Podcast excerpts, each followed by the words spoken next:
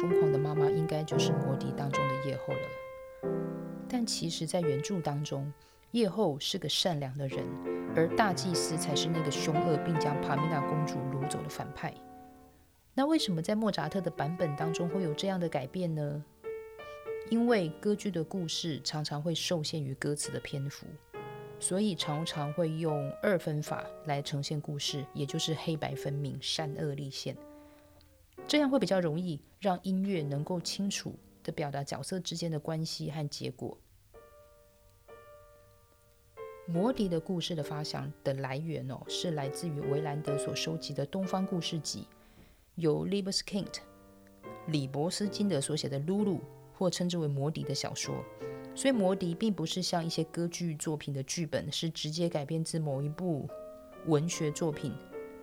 而是将小说中角色的雏形，或像是原著当中已经有的魔笛和银铃，拿来当做基础，各自发挥。那为什么我说是各自发挥哦？因为在那个时候，在当时，奥地利的人民很喜欢神话作品，所以在莫扎特的魔笛上演之前，在别的剧院就已经有这个以 Libeskind 的原著小说为本所创作出来，称为魔琴。的歌剧在别的剧院演出，而这个魔琴这个版本里面的夜后就是正派的。那席卡内德这位剧本的创作者哦，因为他本身是维登平民剧院的老板，也就是在之前我们节目当中有所提到，就是首演捕鸟人 Papageno 的那一位。身为莫扎特的挚友哦，他非常明白观众的口味。也知道自己的剧院的舞台是拥有三个升降出口，其实拿来一些呃演一些神出鬼没的场景是最适合的。所以在剧本的撰写上，除了要与市面上的各种有魔笛这个小说影子素材的歌剧不同外，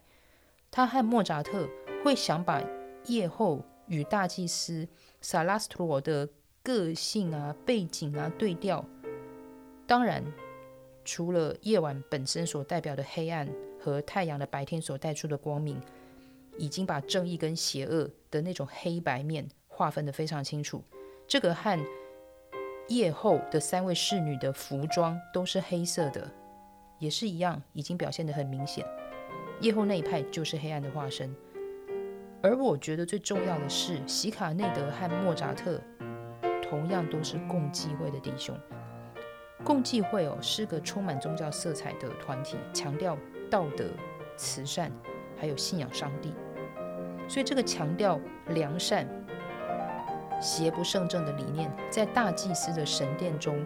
在歌剧当中，塔米诺王子闯关接受试验的这些场景，其实就已经被叙述的相当清楚。那他们有没有留一点点善意在这个歌剧当中给夜后呢？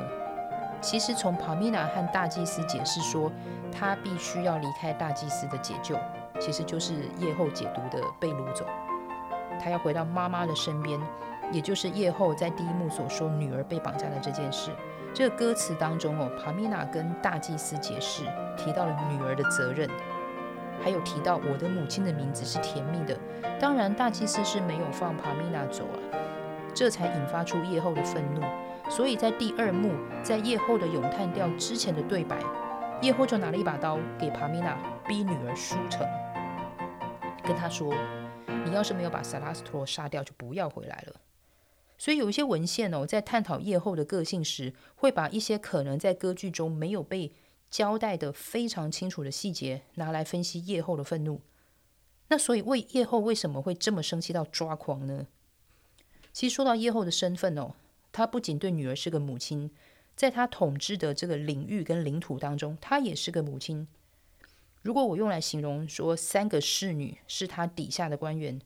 那其实，在歌剧当中的故事，他们从大蛇的口中救了王子，然后提供食物给 Papageno，并且还会斥责当 Papageno 说谎的时候，他们还会斥责他，跟他说不要说谎。那统治者夜后算是有把他们训练的还不错。将夜后这个母责，或者是说母仪天下的照顾表现给人民。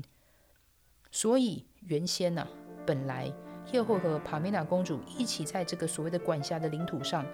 这个领土就是夜后代替丈夫照管的这个领土哦。母女安定幸福。但是，当他看着女儿一步步往大祭司、往爱情，就是塔米诺王子走过去，这位统御夫家领土的女性最生气的，另外还有一件事，应该就是丈夫的背叛。这边的背叛，无关爱情哦，而是夜王，就夜后的丈夫，我就称之为夜王，在离世之前，他希望，他觉得这个世界还是要回归有白天有黑夜，还是需要太阳。和光明来破除永夜，所以死前呢，将日轮交给了大祭司萨拉斯托，由他来负责重整世界的秩序。这也就代表了夜后没有办法再拥有永世不衰的全能。所以在丈夫与女儿接续的选择站在这个所谓的号称正义的一方，愤怒挑起了矛盾，造就了歌剧中最疯狂的妈妈。所以。当关系当中各自信奉不同的道德观，或任何观念不同，再加上惯有的情绪勒索，那么在亲密的关系也是会被瓦解的。我是徐佳琪，这里是不可花生，下次见。